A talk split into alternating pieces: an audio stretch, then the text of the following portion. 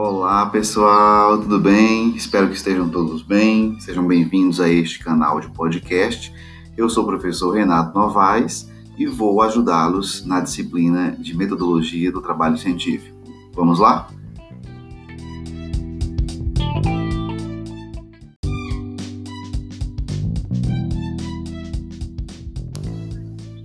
Bem, pessoal, hoje nós vamos tratar um pouquinho sobre concepções de ciência.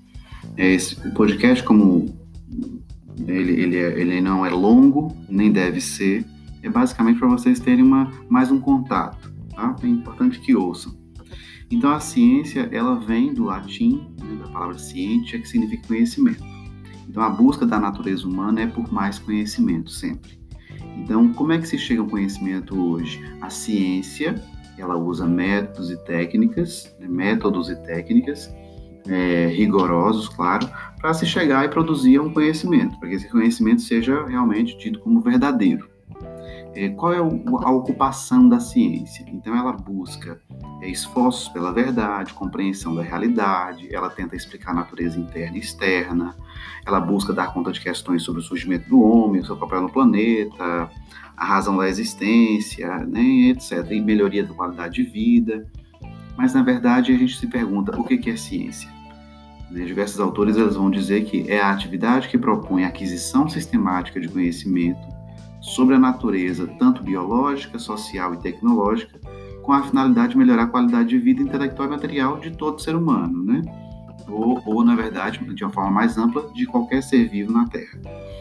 É, a ciência, ela tem algumas concepções. Ela foi dividida, né? Na verdade, a gente entende a ciência por meio dessa divisão.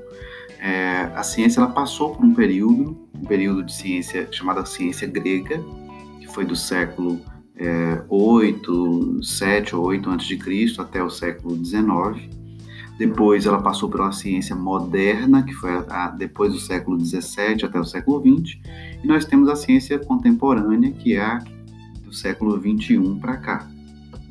É, quais são as características dela? De forma mais rápida, porque nós vamos abordar isso na, na aula. Então, a ciência grega ela se, se baseava na intuição, na intuição principalmente na intuição filosófica. Ela era tida como a ciência da filosofia, a filosofia da natureza. Então, todo conhecimento ele adivinha dessa experiência empírica de filósofos que entendiam a, a realidade e falavam que o conhecimento era daquela forma e se acreditava. Então, os gregos, por exemplo, eles explicavam os fenômenos da natureza a partir de mitologias. Por isso que a gente conhece as mitologias gregas e também baseado na religião. A ciência a ciência moderna, ela já veio para quebrar isso aí. Ela veio dizer o seguinte: não, mas não é só essa por meio desse, desse tipo de ciência que a gente chega ao conhecimento. A gente tem que ter uma dedução e experimentação. Então, aqui a ciência moderna se opõe à ciência grega, ela quer quebrar com o dogmatismo religioso, e aqui surgem então as hipóteses. As hipóteses que vão ser comprovadas ou não. Nesse momento surge um cientificismo, ou seja, uma crença absoluta na ciência. Só a ciência, por meio da experimentação, consegue chegar a um, a um, a um conhecimento.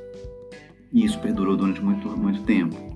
Logo depois veio a ciência contemporânea, que é a que a gente tem até hoje, que é baseada na racionalização, ou seja, é centrada na incerteza e na ruptura de, do cientificismo.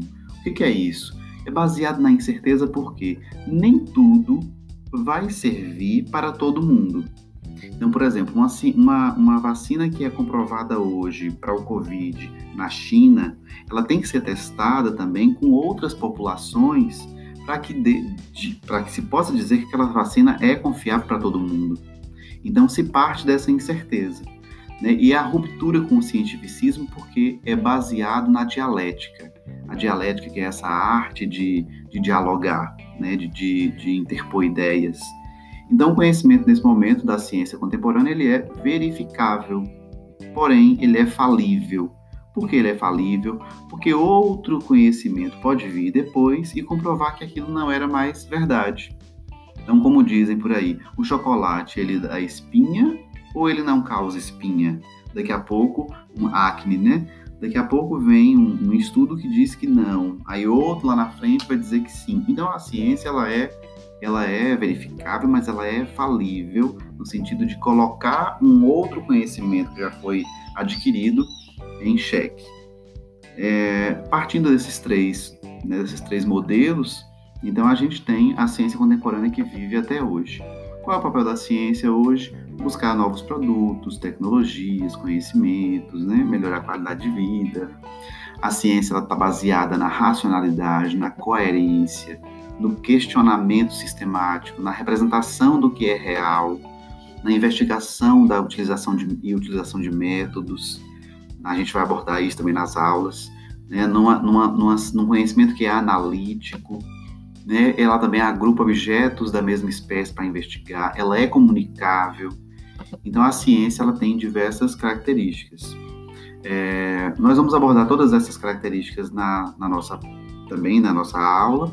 Eu gostaria que vocês ouvissem o podcast, ouvi, lessem o material que está de apoio no, no Blackboard e até a próxima aula.